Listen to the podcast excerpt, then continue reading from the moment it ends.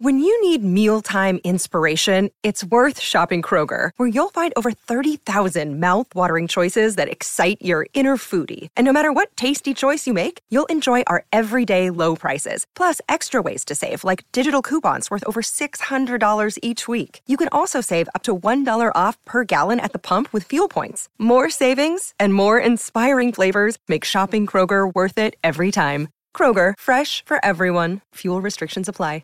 Welcome to Hail Varsity Radio, the voice of Husker Nation. Insight, opinion, expertise, with the biggest and best names talking Nebraska across the state. Join the show on Twitter at Hail Varsity and at Schmidt underscore radio. Call in at 402-466-ESPN or 1-800-825-5865. Here's Chris Schmidt. Welcome to it Thursdays here at Hail Varsity Radio, presented by the Nebraska Lottery. Chris Schmidt, Damon Barr, back at our ESPN Lincoln studios. We are doing a patio show today, getting the old equipment uh, dusted off and ready to gear up for the Saturday Road Show as we're going to be down at Woodland Hills for the tee off for Treasures, Tyson's Treasure Chest. Me and Kranak on the road Saturday morning, 7 to 9 a.m. But uh, plenty of football and sports to get into today as it's Casa de Schmidt uh, back on the patio. The German Shepherd is guarding the gate. The uh, Labradoodle is. Where did she go? She wants me to rub her belly. She just rolled over. You can join us at 466 3776 466 3776 800 825 5865. So, Damon, brother, you know the drill. Uh, you're going to need to text me and say, shut up, Schmidt, quit talking, get out for commercial. Can we, can we get back into roadshow form before COVID when we were down in the rail yard for state tournament basketball and Husker hoops and tailgates and all those awesome times for football season.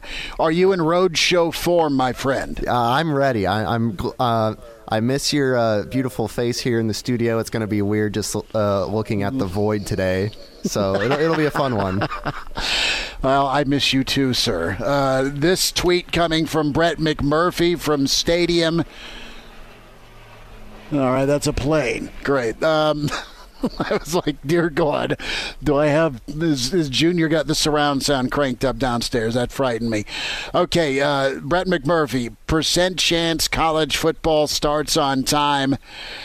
Uh, as John Bluto Blutarski would say, 0.0. If you remember that scene from Animal House, Dean Wormer dropping the big one. And of course, the uh, responses to Brett McMurphy throwing more shade on the hope and prayer of a college football season starting earlier. Uh, some response, no better time than now. There's a gif of Mr. Rogers putting on a clown mask, which is quite frightening. Kevin Bacon saying remain calm. And then, of course, you got to have the appearance by uh, Bluto himself breaking a beer bottle over his head and uh, the token it wasn't over when the Germans bombed Pearl Harbor. We'll see. We'll talk with Gary Barnett coming up in uh, just a bit, uh, about an hour, with Coach Barnett. Get his take on how he would work spring football, how he would navigate this COVID 2020 season. Uh, a lot to get into with Jaquiz Yant. I should say Jaquez Yant, a, uh, a walk on that's a scholarship good player has been added to the Nebraska football team. We will get to that in uh, just a moment. We'll uh, also get you an update on Marques Buford as uh, Buford will make his announcement at 3:16 Central Time on Saturday. Excited for that. It sounds like things could be all right for Nebraska. Buford, a tremendous athlete. Can find us on Twitter at Schmidt underscore radio. And also uh, be sure to check out Damon Barr at Damon Barr. That's two R's, is uh, where you can find Damon. Uh, email Chris at HailVarsity.com. Always follow Hail Varsity. Always follow uh, at ESPN Lincoln. We have the, uh, the, the guru of college football. That is Phil Steele. Phil Steele is 15 minutes away, and we go full Gore Big Ten with Phil Steele. Phil's going to talk to us about Nebraska. Phil's going to talk to us about his surprise team, Northwestern. His take on if Ohio State can be dethroned. Who's a dark horse in the East? Who's the dark horse in the West? And who can knock off Wisconsin. All of that covered most of this hour with Phil Steele coming up at 425. Gary Barnett, Brandon Vogel in hour two, Danny Burke, the pride of Chicago. We'll get the latest on what's happening in Vegas in a moment. Okay, Damon, I need your thoughts here. Uh, we were going to set a, uh, a, Vegas odds for the first dog to bark, and it is the German Shepherd. They may have to move inside. So, question here did you ever wear a disguise, Damon, to try and buy liquor when you were a teen? This is problematic. It's a prank that's gone crazy on social media with TikTok. Uh, that is a reality. Uh, I remember Teen Wolf. Yes, Teen Wolf has been mentioned today, where uh, Michael J. Fox's eyes turned red and is uh, and the guy at the liquor store in the small town where Teen Wolf took place freaked out and sold beer, sold a keg of beer to, to Michael J. Fox's character, and then of course Dazed and Confused, the movie classic where Mitch is able to go in as an eighth grader, pretend he works for the city, and, and buys a six pack for uh, for the crew. So Damon, I have I, I was always afraid to get nailed. I had a cousin who had a, a roommate that like got federal charges thrown on him because he drove to, to New Mexico from Boulder to try and get a fake ID, and and he got popped for it. Uh, it was an undercover situation, so that scared the heck out of me when I was 16. I wasn't along on the road trip. I just was told the well, this is the worst case scenario. It's not that they just confiscate your driver's license. I didn't. I didn't pay the guy on Able Four, the the corner dorm guy who had the uh, the the fake ID kit set up in in 1996. My fifty dollars to get a fake ID. I found people that could hook me up. End of discussion. Uh, don't do that, uh, in all honesty. But in seriousness, did, do you have any buddies that, that tried to pull this off? Or uh, you're in a weird uh, buffer zone when you're 19, 20, and you're waiting to be 21 in college to go have a beer. Did anyone ever dress up TikTok style? Everyone's wearing a mask now. Maybe this is the new disguise, and they figure they can get beer before they're uh, really able legally to purchase it. Damon. Well, I, I, don't think I ever had the, the confidence or the guts to go full McLovin into a liquor store. Right. But, but I, I, did know a guy who he just he had a, a fake allegedly, and he just goes up to the bar and they're like, "This is fake," and he's like, "No, it's not." And they're like, "Okay, this officer's gonna scan your ID." He's like, "Okay, it's real." And then the officer scans the ID and he's like, "Yeah, this is fake. You're getting a ticket." Mm-hmm. Just leave. Just leave the bar. That's that's it. I yeah, mean, I shouldn't say just, that's it, but he was just so the guy tried really to pull stupid, one off. Really he kept, stupid he kept, attempt. He, he, kept denying, he denying, like, denying. No, it'll scan. It it didn't scan. so so he went full McLovin. He did. That's pretty good. That's pretty good. Now the the, the, the police are awesome, but the, the police weren't uh, the, the police in in uh, in Superbad. G- cool, right? Not that cool, no. They weren't they weren't that cool, but man, uh, fakes are are stupid. Just be patient. Don't buy underage. This public service announcement brought to you by Hail Varsity Radio. But in all seriousness, if, if think about it, man, if you're if you're IDing somebody, and, and we still got to get checked out. If I'm buying some Tito's or something at, at, at the at the store, I, have got to have the cashier, even at the self checkout, dial in my my my birth date. So if you're wearing a mask, maybe your eyes look old. Maybe you're a little wrinkly at the eyes. I don't know. maybe 20, your eyes look older. As a 21 year old, the mask always is like, oh man, are they gonna are they gonna actually believe I'm 21? I'm wearing the mask. I look kind of young. Yeah, you do, and that's okay. You're gonna love it in five years. You're gonna love it in ten years uh, if if they keep um, keep doing their thing with you on that. So let's get into a little bit of recruiting. And uh, Nebraska able to add a uh, walk on to their class of 2020. He's a three star, and uh, his name is Jaquez Yant. He's out of Tallahassee, Florida, Godby High School. And uh, with Yant, he's a guy, and I watched some of his film a little bit earlier when this news uh, came down. And the guy's size is is pretty impressive. He's six foot, maybe a little bit uh, over six foot, and he's about 185. But he looks he looks thicker and heavier than that. He just does. Hang on a second. Gertie, lay down. Quiet. This was a bad idea, Damon. This was absolutely a bad idea. Let's do a patio show. It's pleasant. It's nice out. The kids downstairs. The dogs are in back with me. Forgive me on that. Uh, back to Yant. Uh, listen, anytime you can get a guy that's that's got a three star rating, which Yant does, not only into your program from from Florida, from from Tallahassee, that's a teammate with Keyshawn Green, but if you can get a guy like that to walk on, it, it's it's pretty nice. Now, I think Nebraska was probably originally looking at him as more of, as a kind of a thumper in the box, safety or linebacker. But his highlight film is is pretty nice. He's a big back. He has some explosiveness to him. He's really shifty.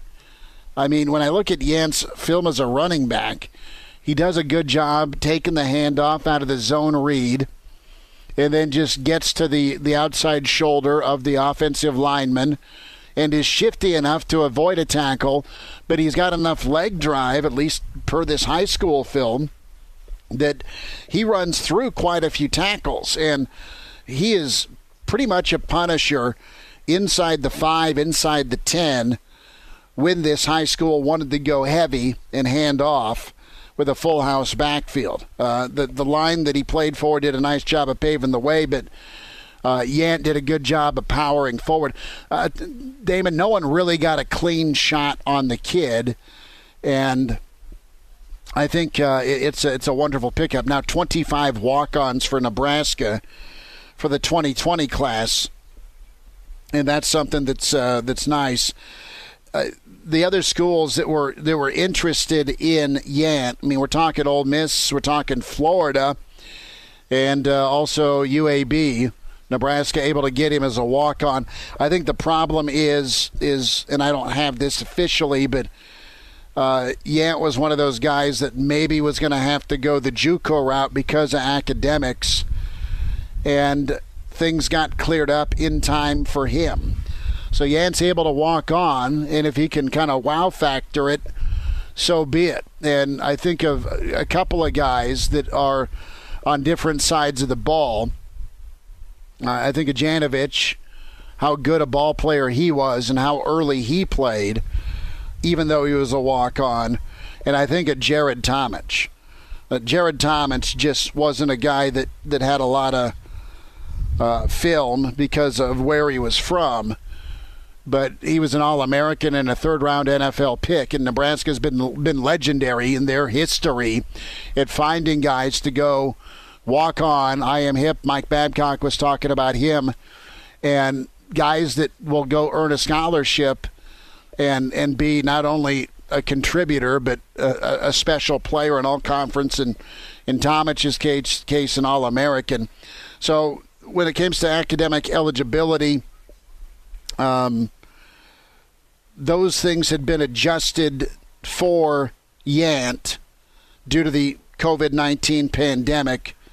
So that eligibility question got answered. That's a win for Nebraska when it comes to dealing with this pandemic, dealing with COVID 19. And it's nice for Nebraska to uh, to get a guy the caliber here of uh, Jaquiz Yant out of Tallahassee, Florida. So Nebraska's pretty full at running back. Let's see if he's a linebacker or a safety. Or maybe they just throw him at running back and see what shakes out. On the horizon for Nebraska is Marques Buford. And Greg Smith from HailVarsity.com and magazine will have much more on Buford. But uh, Buford is one of the top rated athletes in the country. Buford's a guy that is from Trinity Hill Christian out of Cedar Hills, Texas. I think that's the same high school as Maurice Washington. And uh, it's where Deion Sanders is at or, or was at. And I look at Buford and uh, Cal and Iowa State and Ole Miss are uh, really interested in him, along with Texas A&M. But uh, Buford's a guy that Nebraska's been in a lot of contact with. They've recu- recruited him pretty heavily, and we'll see if all that work pays off. You get a guy that is dynamic, like a Marques Buford. You add him to that. Uh, that they have that athlete tag, but you add him to you know, the cornerback spot, that could be a big win for Nebraska for 2021. We'll see where Nebraska goes. We'll see what Marques Buford decides to do uh, Saturday. Uh, if you want to set your phone time for it, uh, 316. 316 Central Time for Marques Buford out of Cedar Hill, Texas. Is he the next for Nebraska? Nebraska needs to get – another cornerback. And uh, we'll see if Buford's the guy. Coming up, Phil Steele is going to join us. Uh, Mr. College Football does great work with the Phil Steele College Football preview. He has put a ton of work in. It's been a weird year to say the least. And uh, Phil Steele will uh, join us and give us thoughts on Nebraska, the Big Ten West, the Big Ten East. That is going to happen here. We have two segments with Phil Steele the full Big Ten Monty is going to be nice. Gary Barnett will join us at 5, and uh, we'll catch up with Brandon Vogel and Danny Burke in hour two.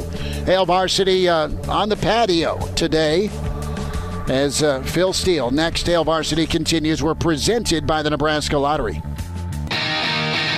And we're back. Fellas, think we could listen to the radio listen? On Hail Varsity Radio, presented by the Nebraska Lottery. Yes! That's awesome. Back to your Hail Varsity Radio, presented by the Nebraska Lottery. You know it's football season. We hope it's football season when it's time to talk with Phil Steele, Mr. College Football himself, and the college football preview is out on your newsstands and hopefully in your mailbox. Can get a hold of that, philsteele.com, and find Phil on Twitter at philsteele042. And we say hi to Mr. College Football. Phil, what's up? Good to talk with you. How you doing? Hey, I am doing great, Chris. How about yourself today? We're good. We are good. Just hoping for for uh, for football, man. And I know it's it's been uh, maddening for a lot of us that cover the sport uh, to play this waiting game. And I want to ask you, Phil, as we dive in. How did you navigate this off season as you put your data, your information, you talk to all the coaches? What's that feedback been like for you with them? Uh, you know, I was I, I enjoyed talking to the coaches because there's a lot of positivity there. In fact, uh, the coaches, you know, a lot of them, hey, you know, coach, tough luck, you didn't get spring practice, and they're pretty much like what they preach during the season, next man up. You know, they're like, hey, you know what, we didn't get spring practice. A lot of teams didn't get spring practice. We did get in winter conditioning. We'll be fine. Put the football on the field. We'll play, and uh, we'll be we'll be as close to good as possible. And uh, I think these coaches are all almost all in the same vein in the fact of uh, yeah, and it's what you'd expect out of a coach, Chris. You know, next man up. You know, we're, we're going to get it done, and uh, whatever you throw in my path, it doesn't matter. That's the mindset you got to have. Phil Steele's with us talking college football, Hail Varsity Radio, and Nebraska got a couple of practices in for spring, but uh, things got shut down due to the pandemic. And I want to start off with Nebraska. I know we spoke last year, and you had the Huskers circled as your most improved team for 2019. Uh, you're on the money with that traditionally, and Nebraska surprised a lot of people last year. What uh, what made Nebraska, in your estimation, stub their toe so often a season ago? Well, uh, you know, I think it was a couple of different factors. Number one, I believe Adrian Martinez getting banged up and not having the type of season that he had just back in 2018 as a freshman. I think that was one big difference. Whereas in 18, Adrian Martinez was a dynamic playmaker. Last year, 10 touchdown passes, nine interceptions, uh, and didn't run for as many yards. A little banged up during the course of the year, and you could see it in his play. Mm-hmm. Uh, the second one was there, there's some close losses. You go back to that Colorado game, Chris, and and after the third quarter, I felt pretty good about Nebraska. They're pretty much dominating the football game, and then all of a sudden in overtime, they're they're losing the game on a field goal. They had a couple other close losses last year. Indiana, Purdue, both close losses with Iowa, kicking that 51-yard field goal in wind and rain to beat them by three. So there were some close losses out there, but overall, I was disappointed naturally in the performance uh, out of Nebraska. And usually, my number one most improved team is that most improved team, and and the Huskers let me down last year. Nebraska's trying to bounce back. In your conversation with, with Coach Frost, I mean, what stuck out to you uh, about the outlook for 2020 from, from his point of view? And as you crunch some of the numbers, what do you think of the Big Red in 2020? Well, as far as Coach Frost goes, uh, you know, there's about 20 coaches I did not talk to this year and Coach Frost was one of them. Gotcha. So I did not get to go over the team uh, with him. But when I look at the uh, Nebraska, you know, uh, this year you have to look at good depth at quarterback. I like the fact that Martinez is, of course, back, and hopefully will regain the 2018 form. Uh, Luke McCaffrey, I think, is a solid backup quarterback and one that should be ready to play. Uh, it was good to get his feet wet last year in the games that he did, playing four games as a true Frosh. He'll be much better prepared as a redshirt Frosh. Looking at the running back position, you know, Dedrick Mills was coming from the Georgia Tech offense, which was a different type of different style of offense, coming from a JUCO. And in the first half of the year, he wasn't dynamic, but second half of the year, that's when JUCOs usually come on. That's when Dedrick Mills came on, and uh, I think we're going to see him continue to be one of the better running backs in the Big Ten. Plus, they got good depth there with Rahmir Johnson, Ronald Thompkins, the receiving core. Uh, loses Spielman, but I like Wan'Dale Robinson. It's too bad he wasn't around for the full year last year because he's a dynamic athlete. Omar Manning being added, my number 19 rated uh, wide receiver coming out of junior college this year. Could be a big time addition there. The offensive line looks solid, and probably my biggest question mark on the team, Chris, going to be that defensive line. Uh, practically the entire unit gone from last year. Some pretty good players, and you know, let's face it, Nebraska's defense has not been that black shirt type of defense in recent years. So they're going to have to show improvement over allowing 389 yards per game, much more so than they did last year. Phil Steele's with us. Few minutes talking uh, Big Ten and Nebraska college football 2020. Phil, you look at Nebraska's schedule, and, and we don't know what that's going to officially look like as we talk. Uh, but if it sticks to it and it's still just conference, Nebraska's schedule is uh, very difficult in conference, and that close is a great opportunity, but it could be a bear to try and navigate with their final five. What what sticks out to you about Nebraska's schedule as as you view it here going into this year? Yeah, if we're looking at conference only, you have to think Nebraska has a real good chance of being favored over Purdue in the first Big Ten game. Uh, the Northwestern game, I'm saying be careful of this Northwestern. They're one of my most improved teams this year. They're my number two most improved team, and just two years ago they were playing in the Big Ten title game, and they've got uh, Ramsey, a quarterback from Indiana, a big plus. plus, and their defense last year was actually in the top 20 of college football and has nine starters back, so including Paddy Fisher, a linebacker. That's going to be a tough game, week two. Then hosting Illinois, they'll be favored. At Rutgers, they'll be favored. So great start to the Big Ten schedule. But as you alluded to, the, the five games at the end of the schedule are just brutal. In fact, you know the top two teams in the Big Ten East this year are Ohio State and Penn State. Nebraska draws them both at Ohio State, home against Penn State, then play the top two teams perhaps in the Big Ten West at Iowa, at Wisconsin. That's four road trips in five weeks, and wrap it all up with Minnesota, a team that almost won the Big Ten West last year. That is a brutal final five games for Nebraska. Phil, as we zoom out and talk Big Ten West a little bit, you, have already touched on Northwestern as uh, they just didn't get enough offense generated a season ago. They had quarterback issues. Ramsey, I think, uh, he was great when he came to Lincoln. He did a wonderful job getting a start and pulling out the win in Lincoln in a shootout ball game. So Ramsey with that Northwestern offense, I think, could make them something to, to deal with. What's your feel with Wisconsin and where are you at with Minnesota? Does Minnesota, does Minnesota take that next step? They were great last year at 11 and 2, but they didn't win the division. Could they knock off Wisconsin, or is it still Wisconsin's uh, West Division to, to crown? Yeah, and I want to throw Iowa into the mix as sure. well. I think they're a, good enough team to get in there. We'll start with Minnesota. Uh, Minnesota, I would say at the midway point last year, was pretty fortunate to to get to five and 0, 6 and 0 because uh, you know you look at barely getting past South Dakota State, Fresno State, Georgia Southern games they could easily have lost, needed late fourth quarter comebacks to win, uh, beaten Purdue by seven, but Purdue lost their starting quarterback and All American Rondale Moore on the one play in the first quarter, and that really helped them out in that game. Uh, but then they got better as the season went on, and uh, granted they lost at Iowa and got beat by Wisconsin by 21 at home. But they really impressed me in a bowl game against Auburn uh, where they had a uh, outstanding 23 to 13 uh, first down edge. Offensively, no questions. Tanner Morgan, big offensive line. Mohamed Ibrahim at running back. Autman, Bell, and Bateman at wide receiver. They're great. Defensively, I have some questions. They only have four starters back. Lose a lot of the top players, including Antoine Winfield, Kamal Martin, Thomas Barber. In fact, five of the top six tacklers are all gone for Minnesota's defense. So, how quickly that unit comes around? Will they catch the same breaks they did last year, winning a lot of close games? That would be my biggest question mark with Minnesota. My biggest question mark with Iowa is what did Kirk Ferentz do to the Big Ten schedule maker? Because you look at Iowa, they've got a good team this year, 16 returning starters, and let's remember, while they were 10 and three last year, their three losses were by seven, five, and two points. That puts them just a handful of plays away from being undefeated last year. They were that good, and this year they they are very good as well. They lose their quarterback, but they're talented.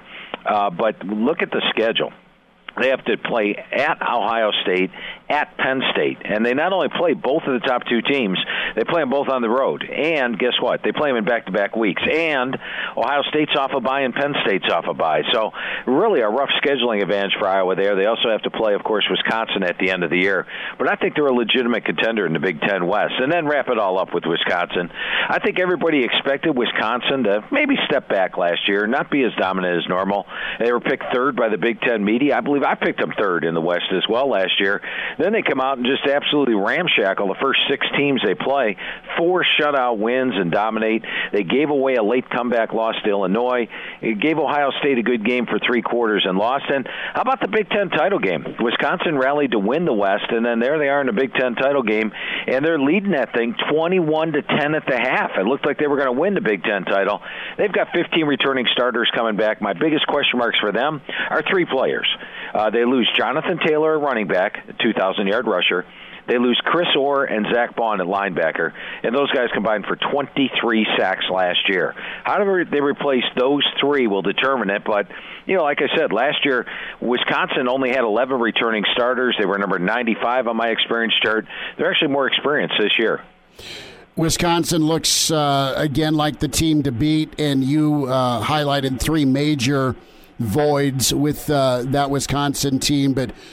Coach, uh, well, uh, Alvarez and, and Coach Chryst seem to, to reload. They've got a phenomenal development system going up at Wisconsin. Any surprises? Any any any dark horse out of the West that, that could make a run? I know you you've touched on Northwestern, but is there a surprise team to look out for in the West uh, that that maybe could shake things up? Yeah, and I think that team is Northwestern. I touched on them earlier, but I'll, I'll take a little deeper dive right now. Bringing in Peyton Ramsey on offense is big. Uh, also, this is a team that's got 10 returning starters on offense, so it's a veteran group. You look at them up front. Uh, Coach Fitzgerald uh, loves this unit. Rashawn Slater, a left tackle, is one of the best left tackles in the country. Gunnar Vogel gives him size at that right tackle spot. Four returning starters uh, up front, and they add in uh, Peter Skoronski at center. And I think this true freshman is going to step in and be one of those. Um, true freshmen that play extremely well uh, as a true frosh. And then defensively, they didn't need to improve. Uh, last year, they only allowed 336 yards per game, and that was with six returning starters. Nine starters are back. Paddy Fisher, middle linebacker. Earnest Brown, defensive end. Samdup Miller, the other defensive end, also back this year. All three guys have NFL capabilities, as do cornerback Greg Newsome and safety J.R. Pace. So this is a very good Northwestern defense. And remember, Pat Fitzgerald heading into last year was on a 15 and one run against Big Ten foes. So I like that. I like the the fact that uh, Fitzgerald's got a veteran team to work with this year, as opposed to last year when he didn't. And they are my surprise team in the Big Ten West. More with Phil Steele, uh, Mr. College Football, and good insight from him on the Big Ten West. He loves him some Northwestern, man. The bounce back for Coach Fitz and company. Uh, some nice thoughts on Nebraska. We'll look at the Big Ten East with Phil Steele, and that's con- that's coming up here as Hail Varsity continues, presented by the Nebraska Lottery. He's in his 30s, but sounds like he was born with a stogie in one hand and a brew in the other. Now, say my name. It's Schmitty on Hail Varsity Radio. I got the body of a taut, preteen Swedish boy. Phil Steele's with us, Hail Varsity Radio. Phil, going to go to the east side and, and get a couple of thoughts. Uh, Ohio State uh, looks loaded. I know they got to replace a lot, but wh- where are you at? Was it much of a tug of war with Ohio State, Penn State? Because I know uh, Coach Franklin has a, has a great defense returning as well. Yeah, it was uh, a little nip and tuck because Penn State gets that game at home. Keep in mind, you know, and when you look at Ohio State, and I could point this out among any of the national prospects there this year, Chris, there are a couple of uh, flaws you could point out. Running back, I'm running back depth. I'm concerned with. They bring in Trey Sermon from Oklahoma, but Master Teague hurt his Achilles, and then who's the next back there? Is it Steele Chambers? Uh, is it Marcus Crowley? Is it uh, Demario McCall? We don't know, and so the the running back quarterback depth a little bit of a question. What isn't a question is quarterback Justin Fields. I mean, he answered all my questions last year, Chris. I wondered if he could read defenses. Well, 41 touchdowns, three interceptions. Uh, yeah, put a check mark by that box. And then on the offensive line, they returned Myers, Davis, and Munford up front. All three guys turned down. The NFL opted to return. Who's going to replace Chase Young on defense? Well, you know, last year they lost a lot of guys the NFL, and then lost Jonathan Cooper at the start of the year. Cooper's back this year. Uh, I think the defensive line will be good. The linebacking core might be the most veteran group in the country with Browning, Borland, Werner, and Hilliard, all seniors that have all started.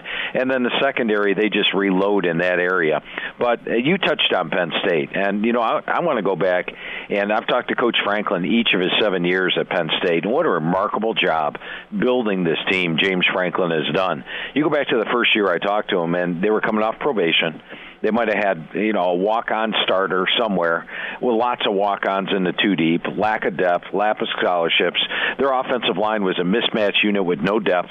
And now this year, going over the team with them, I commented to him when I was talking to him, like, this is a whole different animal, coach. I mean, they go three deep at every position, and I'm not just talking players' names. We're talking about highly touted guys coming out of high school that are now third string and just chomping at the bit to get in. It's almost like an Ohio State situation for him. So he's done a great job recruiting recruiting. You touched on the defense, Chris. Oweh up front at the defensive end spot, Shelton at nose to nose guard, the other defensive end, Shaka Toney, and then maybe the best linebacker in the game in Micah Parsons. You can go a long way with the good defense. They've got a strong offensive line, a veteran unit with almost everybody back. They've got Sean Clifford, and then how about a running back core that goes six deep in talent? So they do have the talent to contend with Ohio State. And keep in mind, three years ago they lost to Ohio State by one point. Two years ago they lost to Ohio State by one point. Last year they did lose by 11, but made it a one-score game in the fourth quarter. I think Penn State's a threat to Ohio State, but I did go with the Buckeyes.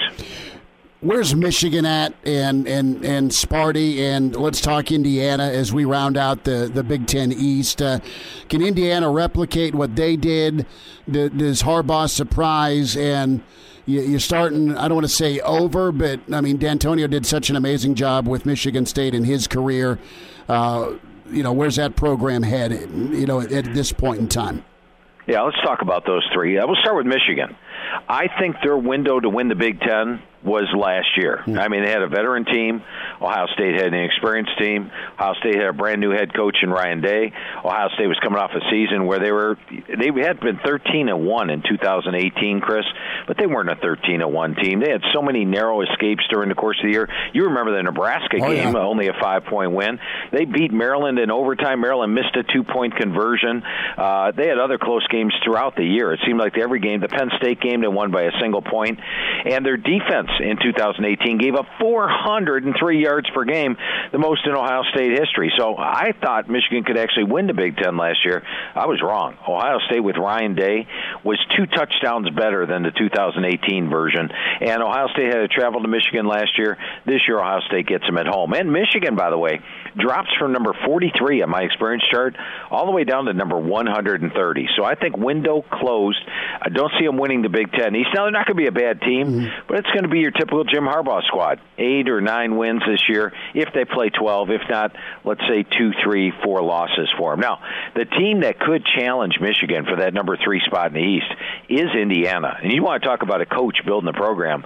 Tom Allen's doing a phenomenal job, and he's not doing it with just players out there. He's got NFL caliber players in the defense.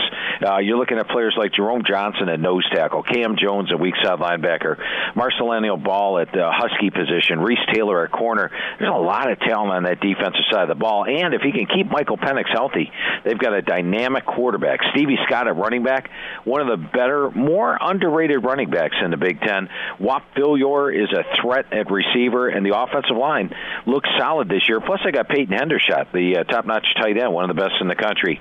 So Indiana, I think, gives Michigan a run for that number three spot. And then on the other end of the spectrum is Michigan State. And you know, all year, Chris, I've been talking to uh, the coaches, and as mentioned, if you're an experienced head coach with an experienced team, it's like a blip missing spring practice. Mm-hmm. We can handle it.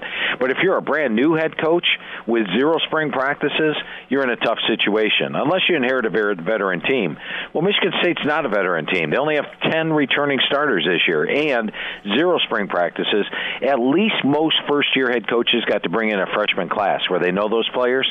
Mel Tucker took the job after the freshman class was signed. So you're talking about a major tough situation. Didn't have a single practice with these players. Doesn't really know the players on the team. I think Michigan State, after three straight winning years, three straight bowls, I do think they take a step back this year. In fact, it's been nine bowls in the last 10 years. Uh, I think they're going to struggle to try to make a bowl game this year with this the situation that Mel Tucker, Tucker's been tossed into. Phil, last thought. Phil Steele's with us uh, talking college football 2020, Big Ten, philsteele.com. It's where you can log on and order the uh, the football yearbook for 2020. Get to your newsstand, of course, at Phil Steele 042 is where you follow Phil on Twitter. When it comes to if we get a college football playoff, uh, or you look at the, some of the New Year's Day six bowls, uh, we're, we're hopeful that all happens.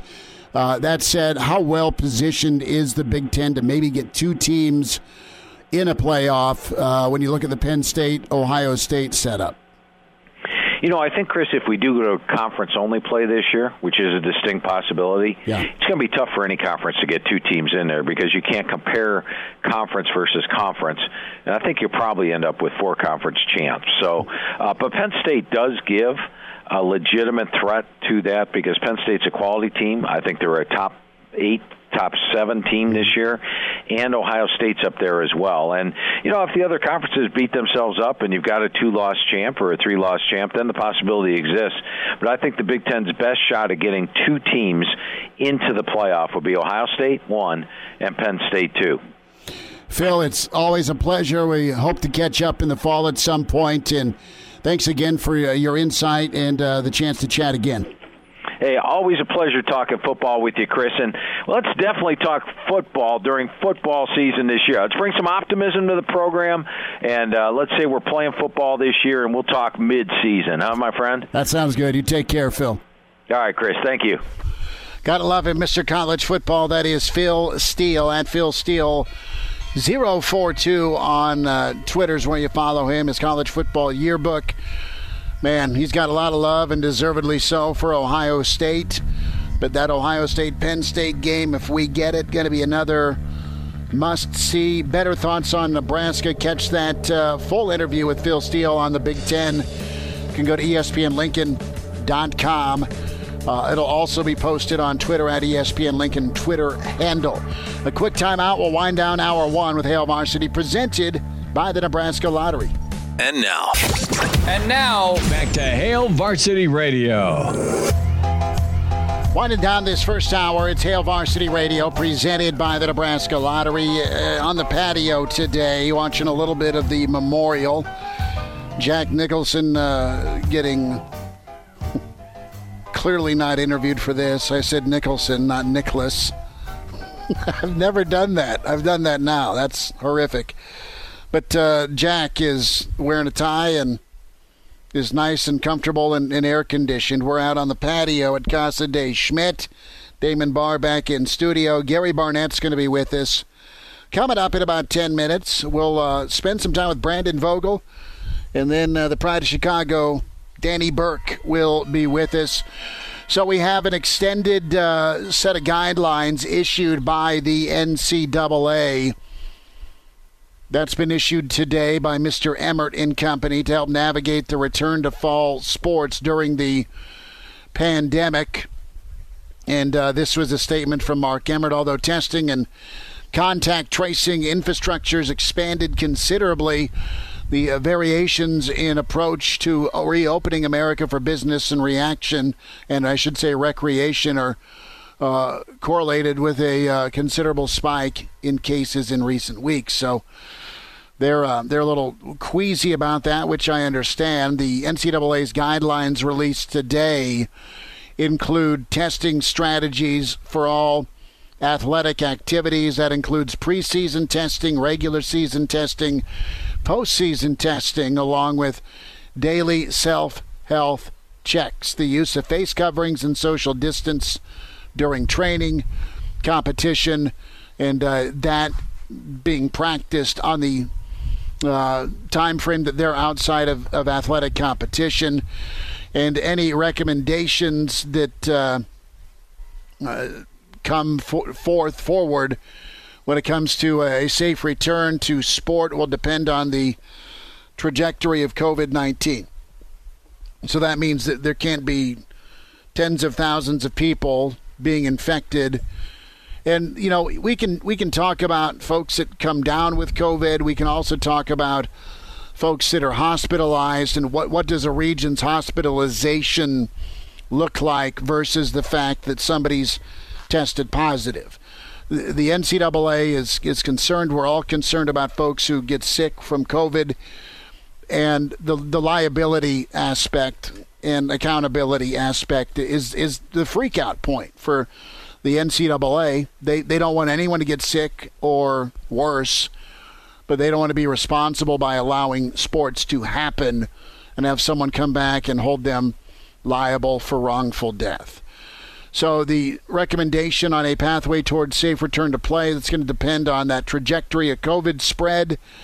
Uh, that from the NCAA chief medical officer, the idea of sports uh, resocialization is predicated on a scenario of a reduced or flattened infection rate. So they're going to go off of is your region getting infected? Is your town infected? What's your state look like? What's your state government? What's their take on things?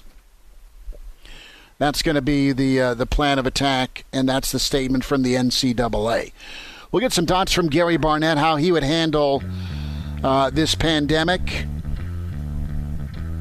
What's the outlook from him with the conferences? His take on the Big Ten's decision to go conference only, and uh, can this get pulled off?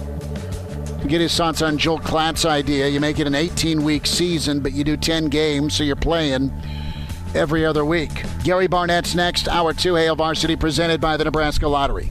Welcome to Hail Varsity Radio, the voice of Husker Nation. Insight, opinion, expertise, with the biggest and best names talking Nebraska across the state. Join the show on Twitter at Hail Varsity and at Schmitz underscore radio. Call in at 402-466-ESPN or 1-800-825-5865. Here's Chris Schmitz.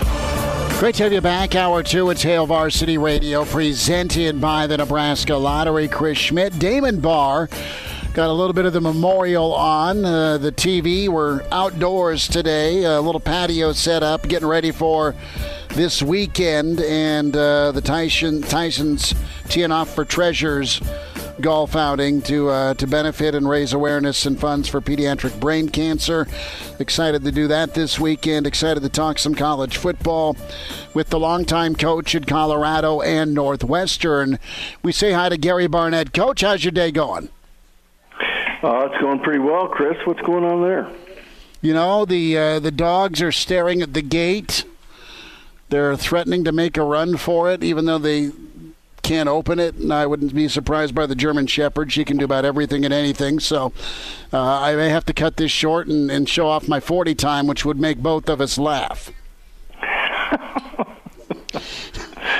well, I just finished uh, playing with Bob Churchich, great Husker all Big Eight quarterback from years ago. And, How was that, uh, man?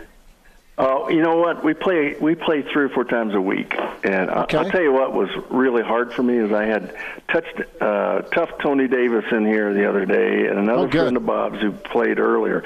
So I had to play with three Huskers in one day. So who I won? just told him it was part of my community service assignment that I had to play with three Oh. guys from Nebraska. you know, I like uh, I like bump into to Tough Tony from time to time. We saw him in Boulder, and what a what a great ball player, and, and Bob, of course, at quarterback, and that's pretty. good. You bump into it. Let me ask you this: You're in, you're in Arizona, and you know there's a lot of Nebraskans that are that are in Colorado as well. But do you bump into? Are you surprised by the number of Nebraskans you bump into? Well, absolutely, and uh, you know, and they're so proud to have been a, a Nebraska football player or associated with Nebraska football. So it's really cool, you know, to to really to be able to feel and be around, um, you know, such a such a passionate group of followers. And you know, Bob and I talk college football all the time, and uh, actually during my broadcast, he texts me uh, about this or that. So I've I text him back during the broadcast, but uh, he, he's become a great friend, and you know we're both just you know we love college football, and we just so hope it gets played this year. you uh, read my mind with uh, th- that hope. And, Coach, we have, uh, you know, this is Groundhog Day on the topic of, hey, are they going to play? Are they not going to play? Nobody knows. But since we last talked, how do you feel today? And it's been a while, so what, what's your takeaway here with what the Big Ten and the Pac-12 have done with going to, to conference only? I'm a, I'm a week late on the question, but I'd still like your thoughts on it. And um, you know, can can this get salvaged? Can we still put together a season? You know, Chris, I don't really think so. Um, I, I just, I just don't think there's any way that it works. Um, and I think, I don't think anybody's telling us that. I, everybody has to hold out hope, and everybody's got to have Plan A, Plan B, and Plan C for this thing. But I really do believe that it's, it's, it's going to be spring football, and it's going to be played in the spring, and it's going to be televised, and we're going to make the most of it. Um, I don't. I certainly. Yeah, I say that with 97% certainty, but I'm I'm like everybody else. I'm in that three percent. I'm holding on to, and hoping it. There's some way it can work, but I just don't see how the numbers can work. I mean, alone in the Pac-12, you've got both Arizona schools, all four uh, California schools um, are probably there's no way they're going to play. So you've got two Washington schools, two Oregon schools, Colorado and Utah trying to to play, and um, and maybe it's a little different uh, in the Big Ten, but I, I don't think so. When you look at all the numbers and things that are happening, I just think it's really going to be a tough, tough, tough thing to have happen. That we have football. Gary Barnett's with us, Hail Varsity Radio, and, and that's that's the feel we can we can put off, and we can be patient, and you can delay the start. Do you get a, a, a game in? Do you think, or is this going to be? You know, uh, uh, one league's going to say we're out, and the rest of the of the, the league will leagues will follow suit. The the way I feel, I, I think that the SEC is kind of heck bent on playing, and, and they're also open to spring because it's it's nice there in in you know Right. year round in, Right. in the SEC footprint, and a lot of the Big Twelve, Big Ten is not in the spring. The the Big Twelve is is pretty nice in, in some of the areas uh, in the uh, the spring, as is the Pac-12. How would you juggle this on your plate, Coach Barnett, having to shift to spring ball, where you're not just prepping and repping? It's let's play ball for real. How would you do it? Well, I think it depends on where you are. And in in the case of Colorado, with Karl Dorrell coming in, uh, I've never even had a practice with his players um, at all. Never even seen him in workouts. So for him, playing a spring ball schedule or spring schedule probably uh, is a benefit for him. But you take a team like Clemson, uh, you, who's poised to win another national championship. They have all these guys coming back. All the teams that have veteran players, Alabama, veteran coaches, you know, for them, it's a missed opportunity to not play in the fall because they have a decided advantage.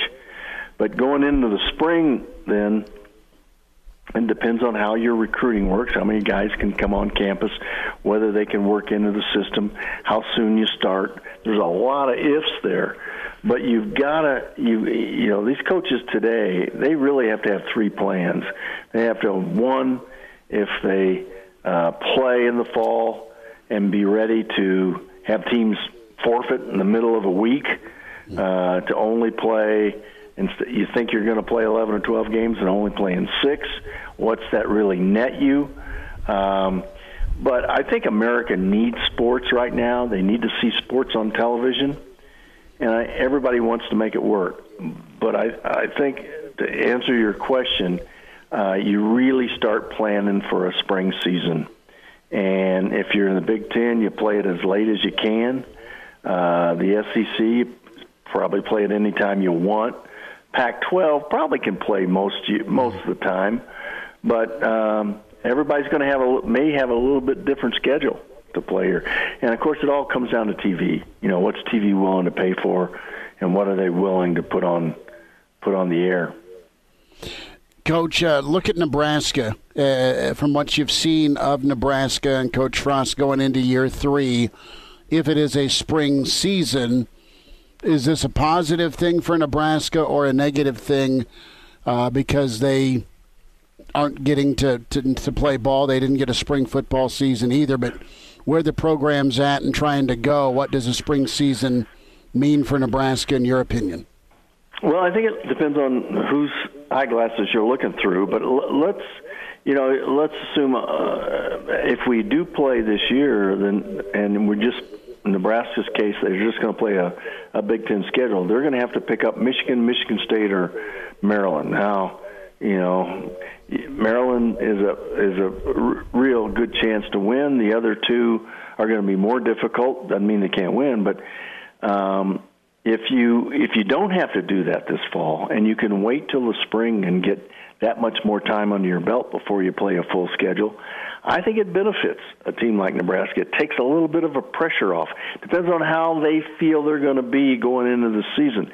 If they are looking at we're going to fight for a six and six season or a five and five season, then you know what? It's probably better that they wait till the spring. Um, it just you know what it comes down to, Chris. It really comes down to how much money everybody can afford to lose uh, in Nebraska's case, they probably lose around $96 million, is the number I saw, if they don't play in the fall. Uh, Ohio State's going to lose over $100,000. Colorado would probably lose, you know, 100 I don't mean 100,000, but um Right, 100 you know, million. 100 million. 100 million. Uh, Colorado probably lose 50 million. And so, where do you make that up? How do you make that up? Do you borrow it? Uh, and if so, um, you've got to have some, you know, Title IX is going to be an issue in there somewhere. You're going to get relief from Title IX. You know, that's an issue I haven't heard anybody talk about. But once you once you don't have fall football, then uh, funding of a lot of sports in most schools becomes a real issue. And then Title IX requires you to fund everybody at the same level. Uh, and we all know that the only reason to play a spring football schedule would be to make up for some of that lost revenue. Uh, nobody else is going to make up for that that revenue other than football. So you're going to probably need some sort of federal relief from Title IX restrictions. Is that going to happen? So you know, there's a lot of things going on that each coach has to take into consideration that's a large domino that that just yeah. led into to many more dominoes. Do we need a college football czar, or do you like how each conference is kind of looking out for themselves and with a regional approach to it? Because this this pandemic is affecting people differently. Uh, Nebraska's had a, a, a, a spike in some numbers, but it's still not bad, and I'm sensitive to, to those that are that are sick. with this, uh, but from a hospitalization and a loss of life standpoint, Nebraska's in a way better spot than, let's just say, New Jersey and for sure Florida or Texas. Right. As you look at Arizona, I mean, I know you spend a lot of the time uh, down there. That's exploded. My folks are haven't gone back uh, to Arizona, and and then also when you're in Colorado, I mean, it's it's very difficult because it is not cookie cutter, coach. That's why I'm going to ask this question from a from, and it makes sense from a dollars and cents standpoint. And I don't know if Nebraska would be able to pull this off, but say the Big Ten is going to try and move forward. Let's just walk down that line like, okay, we're going to have football or try and have football, but you have X number of, of teams on your schedule that can't play. Could you fill in your schedule with some regional teams, the Kansas schools or an Iowa State? Do you think the league will let that happen? I think so. I, think if if the league wants football to happen and they realize the economic consequences of not playing, then I think eh, everybody's going to bend a little bit in this deal. Nobody's going to be real. You can't be uh, really strict at this point in time, and you know everybody's everybody's got to absorb and change and be willing to change and be flexible in these situations. So I, I would think that there could be some of that flexibility. Uh, the question about a czar, I think uh, probably this this particular pandemic and what it's done with the NCAA and everything probably means that there should be a czar for Power Five conferences. Uh, I don't know how you get that done, but it seems to me that there ought to be one voice and uh, the NCAA's voice for for the schools at the Power Five and the financial losses that are out there for them versus those that are not in the Power Five. It's you know it's night and day. It's two different animals, and then I think because of that, you need probably some sort of a czar kind of a situation. Coach, I'll let you get out on this, and uh, I need to know uh, who you think's going to win the Memorial who you betting on or you're pulling for? And have you been able to outdrive uh, DeChambeau recently? Uh, I can't even outdrive him with two shots, Chris, right wow. now. So wow. I'm, I'm, having a power outage. I've I've called the Colorado Power Company to see if they can help me, but uh, no, you know I don't know who's going to win that thing. But it's I think it's sort of cool. They're playing uh, the same course two weeks in a row. Uh, I think they're going to probably speed up the greens and make it tougher. But uh, I, I don't know who to pick in this doggone thing. You got a favorite? Well, I, Tiger's not doing so well. Finau is at, at minus six right now, and I know it's just day one. Tiger just, uh, excuse me, that was Rory. Rory was, I think, even, and now he's two under. I'm going to be weak and go with uh, with Bryson. Uh, just I think he's that hot, and I think he's hitting it that far, and I don't have a, a, number. What do you know what he did today, or am I just all wet already with that? No, pick? I don't know, but I would I would have to go with Bryson right now. I mean, nobody's hitting it further than he is, and you know he's just changing the game, which has already been changed to distance, but he's changing it even more. So he's you know he's blowing it by everybody by 40 yards. Tigers working on a birdie putt right now on the 18th to at least try and get in at one under. And bottom of the cup, Barney. Uh, man, I tell you what, it looked like one of your putts that I see. we have foam in the bottom of our cups. So, so do we. we would never get all the way to the bottom. he drilled that. Well, Coach, you stay uh, safe and healthy, and uh, thanks for jumping on and talking about this with us again. And we'll uh, we'll talk down the road. You take care, okay? You got it, Chris. Talk later. All right, there he is, Coach Gary Barnett with us on uh, Hail Varsity Radio. Uh, yeah, I'm, I'm in a power outage. That's hilarious. we got to call the Colorado Power Company. That's funny, man. Barnett's uh, rolling around the golf courses and he's surrounded by Huskers. That's good stuff. Tiger drilled a long, long, long putt. Vintage Tiger with that putter to go one under. Brandon Vogel is going to be with us. We'll talk some Big Ten. Hail Varsity continues presented by the Nebraska Lottery. And we're back Fellas, think we could listen to the radio listen? on Hail Varsity Radio, presented by the Nebraska Lottery. Yes! That's awesome! Back with you, it's Hail Varsity Radio, presented by the Nebraska Lottery. Awesome, awesome stuff from Gary Barnett. He is an optimistic guy, but he is not optimistic about football until springtime. Going to want to hear that interview with Coach Barnett. It'll be posted ESPNLincoln.com, the on-demand section. It'll be up on the uh, HailVarsity.com site for the podcast as well. And I got a kick out of the fact that Coach Barnett was, uh, as he as he put it, surrounded by Huskers on the golf course. So that was uh, interesting. So just to give you an update, we're doing the show, my backyard on the patio, uh, testing the equipment out for our uh, live show Saturday with uh, Tee Off for Treasures. Uh, that is coming up 7 to 9 a.m. Searles and his crew going to be out and chance to raise money and funds and awareness about pediatric brain cancer. Excited to do that. Uh, we are uh, testing the equipment out. It's been good. We've had to put the German Shepherd away because I think the last 20 minutes of the show, the back door has been wide open with the air conditioner going and uh, she just wanted to, to open the door because she can do that. We welcome in uh, Brandon Vogel from HailVarsity.com and magazine. Excited to talk some more ball with him. Vogues, how you doing? What's shaking on Thursday? Oh, not a whole lot. Doing pretty well. Another day closer to something. I'm not sure what, but uh, such are the times. Uh, another day closer to disappointment. Can we utter that with a straight face? Oh, yeah, we can utter it with a straight face. Um, yeah, it's uh, man.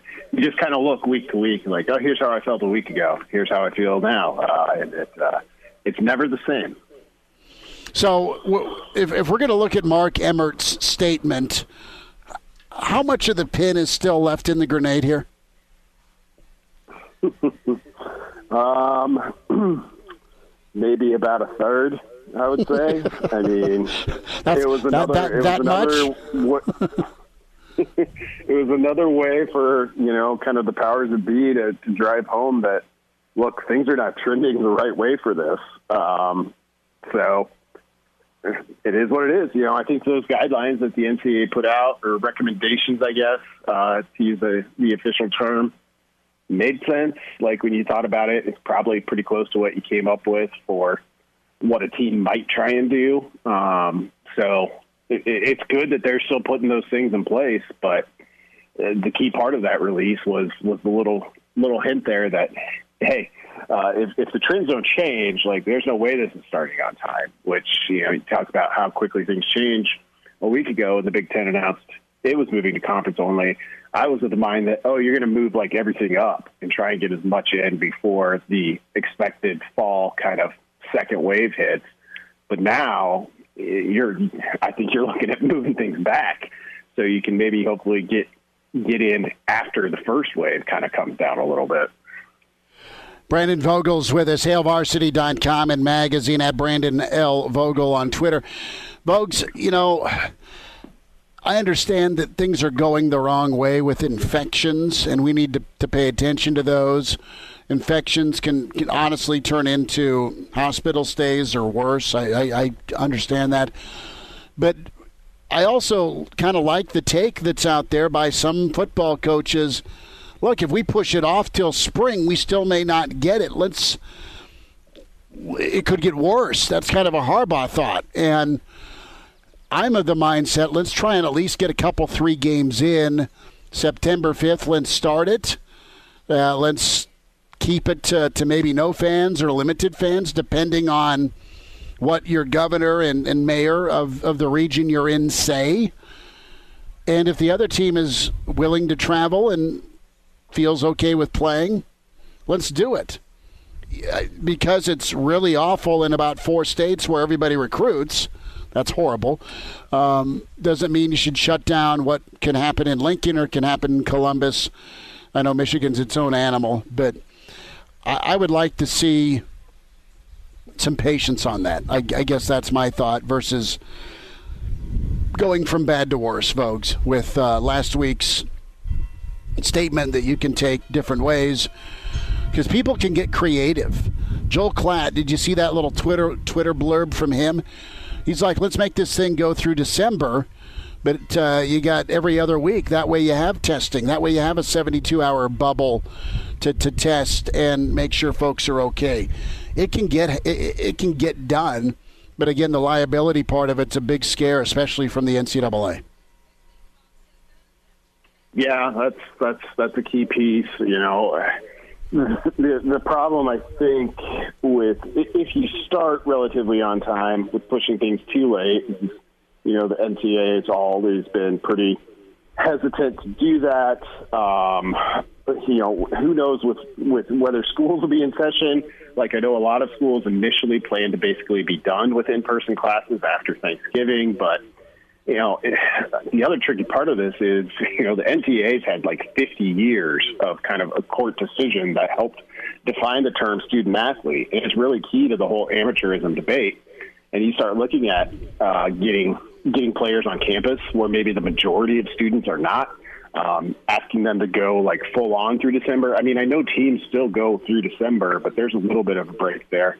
Um, it, it, it just becomes really easy to say, hey, are we football players or are we essential employees? And I mean, I think we know, you know, most of us know what we're talking about here. Uh, it's been pretty clear that they're close to essential employees for a long time, and now we're just kind of underscoring and seeing how how much that's the case uh, with with the revenue at stake. But the that's like the third rail for the NCAA. They can't go there. Um, so that's the other thing that kind of complicates this, and it probably makes it difficult to just go you know, full on like December is a full month of the season, even though we're like super close to that already when you look at a team that might uh, be done the last Saturday in November and then play one of those early bowl games on December 26th. Vogues, a thought with Nebraska and what, and I asked Coach Barnett this question, and he said, well, it depends what lens you're looking through. From a chance to, to hit pause, and if you've got the green light to develop – and practice. I know Nebraska didn't get their spring practice, but what type of workouts and practicing can be held and can you have, if anything, if there isn't a season? Can you still, within your own football team, do something versus sitting idle? Could this be the the timeout, for lack of a better term, that Nebraska gets and needs to reload and regenerate and catch up. It, Nebraska's never, whoever's been the head coach, has been able. They've never been able to have a four and eight season. I mean, there's been them, but it's created a lot of stress. there's no reset moment for a football program that's got 50 years of double-digit wins. It feels like. Could this be a good thing? And would it benefit Nebraska from a development standpoint if they if they just have time with themselves, if that's allowed? I, I think so, um, and I think that's because Nebraska's in kind of exactly the right spot for, for that to be the case. Um, they they could certainly use that time. I think most teams could use that time, but also just kind of with the makeup of the team. So you've got kind of a, a youth wave coming on defense anyway, which is what you have to replace. Uh, the offense returns everybody, but still isn't very senior laden. Um, and you don't have, you know, guys right now that you would say, oh, that's 100% a surefire NFL draft pick. Um, so, you, I mean, if, if, if they don't play football until spring, like Hunter Lawrence is never never playing football for Clemson again. You know, I mean that's what you're looking at. Nebraska doesn't really have that. Um, it needs to get back to that point uh, eventually. Um, I'm sorry, Trevor Lawrence um, needs to get back to that point eventually, but they're not there yet. So I think it's kind of a good spot for, for Nebraska if we have to go that way. They could use that extra time, and I don't think it costs them too much, um, at least with how we look at it now. That's that's absolutely right. Do you trudge forward and play and – how many games do you win, right? in an already brutal schedule. And where's your team going to be at for future showdowns, be it Oklahoma or uh, matches against the Michigans and Ohio States before you before you you get that uh, that showcase game like we all wanted, and then was on last night and cringed at. I don't know if you were watching ESPNU, but for some reason, someone uh, let one pass the goalie, and the old uh, 2019 Nebraska Ohio State game was on TV for two hours last evening. I'm surprised with you know editing a, a rebroadcast it again. It, they could get two hours out of it. Um, that one was over over pretty quick, and uh, wasn't a whole lot to see there in the second half. Um, so yeah, it's uh, you know I think no, I, I, I, we'll we'll see at some point, I guess. Like I have a sense, and, and who knows, you know, because we don't get to see it. We just kind of get little bits and pieces here and there. Like I feel like Nebraska seems to have done a pretty good job of maximizing this strange time that it's already Mhm. had. Uh, so basically, the spring without football, and I think they could do that again. And then you add in the, you know, it's just a, a roster that's still really young, kind of at the right point where it's like, oh, if we don't play now, then player A, B, and C are gone. You know, they don't have a ton of that, so I, I think they'd be okay. Vogues, a quick thought on Jaquez Yant, the walk-on from Tallahassee. Uh, kind of a surprise that Nebraska's adding a, a kid of his caliber, but probably not a surprise knowing the connections Coach Fisher has. Do you think he stays in the running back room, or do they look at him at linebacker slash that in the box safety? I mean, he's a big kid that can move. What what's your reaction? I got about a minute here to to Yant's move to Lincoln. Yeah, a little bit of a little bit of free money. Um, when you look at a guy who kind of had the interest level he had, a, a three-star recruit, a, a guy who could easily be a, a scholarship recruit at, at Nebraska or or similar Power Five schools, be able to get that guy to walk on, and, and you know to have a connection with with some of his teammates who are uh, in the class as well. You know, you probably got a pretty good sense of them. You know, you go to Florida, recruit these guys, you talk to the coach, be like, "Hey, tell me about your team." he's probably a name that came up. Um, took a quick glance at his film and pretty impressive. I think I think it makes sense to to start him in the running back room, though he's an intriguing option defensively, and I think a little bit of that will de- depend maybe mostly on linebacker depth. Uh, Nebraska's got a little more depth in the secondary. Got some good kind of on campus already options, I think, for that that in the box safety, but uh, if, if things don't don't work out there or he he development doesn't work out there, certainly be an option on that side of the ball too. Vogues, thanks for jumping on. We'll talk Saturday morning. Thanks for the time, buddy. Thank you. And now. And now, back to Hail Varsity Radio. Thanks for hanging out. Hail Varsity Radio, presented by the Nebraska Lottery. Chris Schmidt, Damon Barr. Find us on Twitter at Schmidt underscore radio at uh, Damon Barr. That's two R's for Damon. It is Elijah Herbal and Damon Barr tomorrow. It is state baseball for Junior. He is off to Omaha, and the uh, Lincoln A's are trying to stay hot till we head to Las Vegas and find the pride of Chicago, Danny Burke, and we can get some prop bets on 13 and under youth baseball in, uh, in Omaha. Danny, can't we? How are you?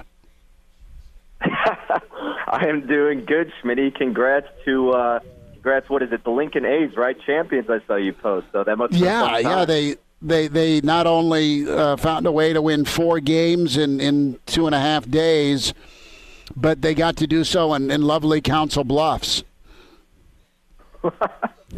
So did you make the after you won? Did you celebrate at the Horseshoe Casino? Is that was is that what happened after? I always celebrate when I go to to the shoe because we we were fortunate enough to do some shows out there last year.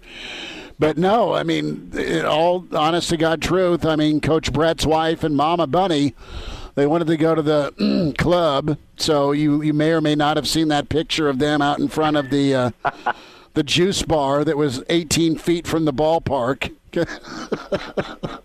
I, you know, I did see that picture, and, and when you walked in, they're like, "Hey, Schmitty, how you doing?" Right? They know you by name there. Well, it's not me they know by name; it's Mama. Uh, so it's and it's Cinnamon. It's Cinnamon. That's her name uh, when she's working. I'm kidding. Her father's going to stab me. Um, let's get into some gambling. How's that sound? We can we, we can get into another uh, another pastime, right? We can get into the old gambling take. And Danny Burke does an amazing job. He's the pride of Chicago. You hopefully hear him on VSIN, uh, Sirius XM channel 204. Danny's uh, got a couple of different shows going there, and you follow Danny on Twitter at Danny Burke five. Danny, uh, what have you been kind of focused in on this week? I'm watching the Memorial now, and Tiger finishes at minus one in the first round. I know that Finau is leading the way at minus six. Who did you get on, or did you stay away from from folks uh, with some some options? I know that Tiger was uh, a really big time long shot, but folks folks around the betting industry loved that, and some jumped on him. What did you do? Yeah, so I I've only bet a little bit of golf up until this point, and I actually did bet some last night because the main thing I've been going with is UFC, and we Sure. have a guy who comes on, Lou Finocchiaro, who's just been killing it, and I followed one of his picks after we had him on the show with Lerone Murphy last night as a slight underdog. So I had those winnings going, and I was like, you know what, what the hell, I'll, I'll play some golf this weekend because of course, we have a show called uh, Long Shots on our network too, where the guys do a great job handicapping all the golf tournaments. And yeah, so they do a really good job. And I was following some of those plays, and um, so I kind of just dabbled all over the place. I don't consider myself an expert when it comes to handicapping golf by any means, but some of the bets that I made was Chez Reavie uh, at about uh, plus 200 uh, to win the whole thing, or not plus 200, excuse me. I, I bet him at 20,000 uh, or 200 to 1. I'm sorry. I'm, I'm trying to go over my list right now. I had the Mm-hmm. No, you're fine. Now I got the right one. Okay, so 200 to 1 I had Chez Reavie. Threw a little bit on there, took a flyer on him. Now I got the list. Okay. And then I had Brooks Koepka, who was struggling a little bit today in some parts. I had him as a top 20 finish at plus 120. Hideki Matsuyama, I have him at a top 20 finish at plus 110. Uh, Chez Reavie once again at 5 to 1 for a top 20 finish. And then Shane Lowry threw a little bit on him, 125 to 1 to win the whole thing, too. So this was kind of just going off some of the advice they gave and what guys could play better in this course. And some of the guys who had a pretty strong finish last weekend, too, because it was a really unique situation considering they were still at Muirfield Village. So uh, it'll, it'll be fun to see how this one plays out, Schmidt. Are you focusing in? I mean, we're not far off from from baseball starting up. NBA is is getting closer and closer. Ha- Have you found some value, Danny, in, in win totals in, in a crazy year? I mean, are, have you circled in on some teams you like, either on the hardwood or on the diamond? Yeah, you know what, Schmidt? I actually have, and um, I can start in the NBA. I like the Miami Heat. Uh, they have win totals posted at DraftKings at least, and they're at four and a half. The overs plus one sixty five. The under was minus two dollars. The last I saw, and uh, I really like the Heat and the way their schedule sets up. They're still fighting for seeding position here, and uh, I believe I had the schedule of me before, but they play the Pacers twice, and that's going to be the team that it really comes down to with seeding. We maybe will see Oladipo, maybe not. Even if we do, how much of an impact is he going to be? If, and they get to see him twice, and I think that's a good opportunity for this Heat team. They have a, uh, the last five games is a good stretch where I think they could go five and zero and get over that four and a half mark, and it's really good plus value.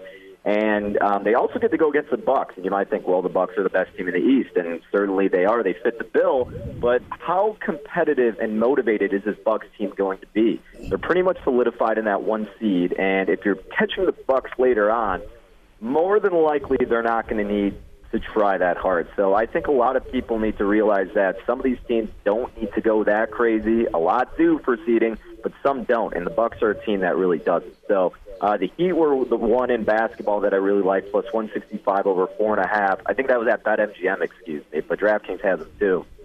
Baseball wise, um, season win total. I'm fading the Red Sox this season. Their win total's at 31 and a half. The under minus 118 is what I saw at a location.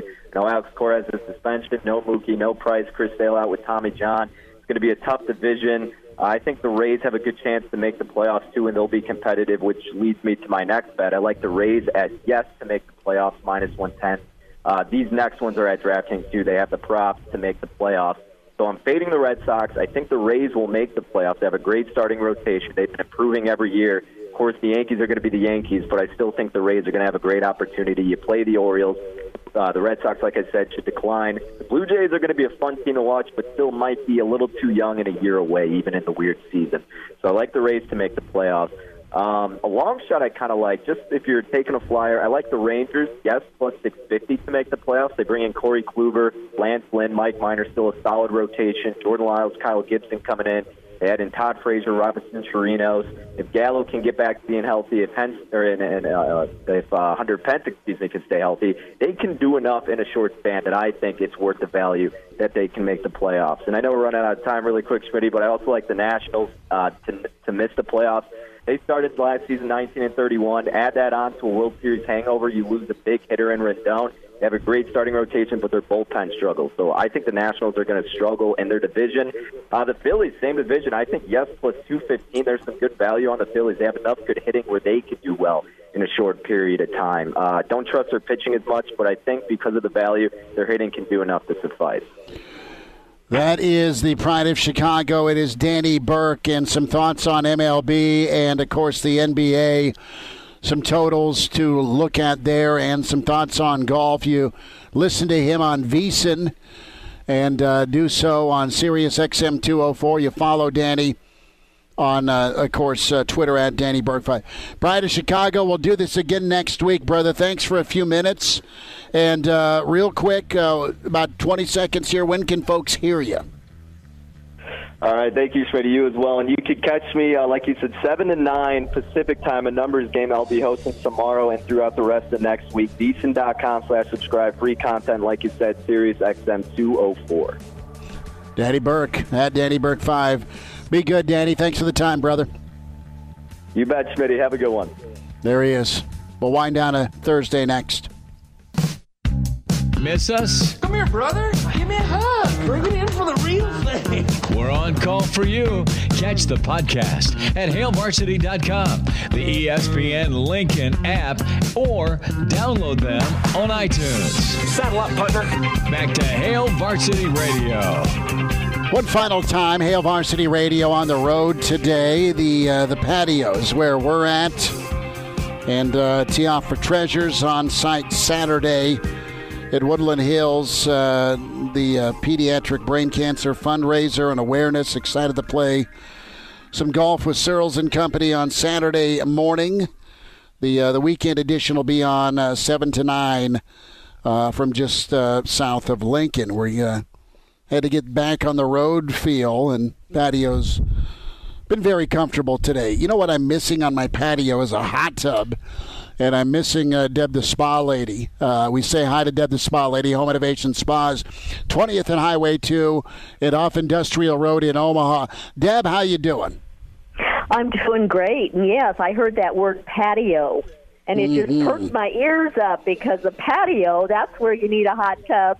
And yes, we're making that happen. We're getting spas in, and we're probably one of the very few companies that actually have inventory. So come in and see us, and we can get a spa delivered to you within just a matter of just a short time. We've got everything lined up. We have our own electrician.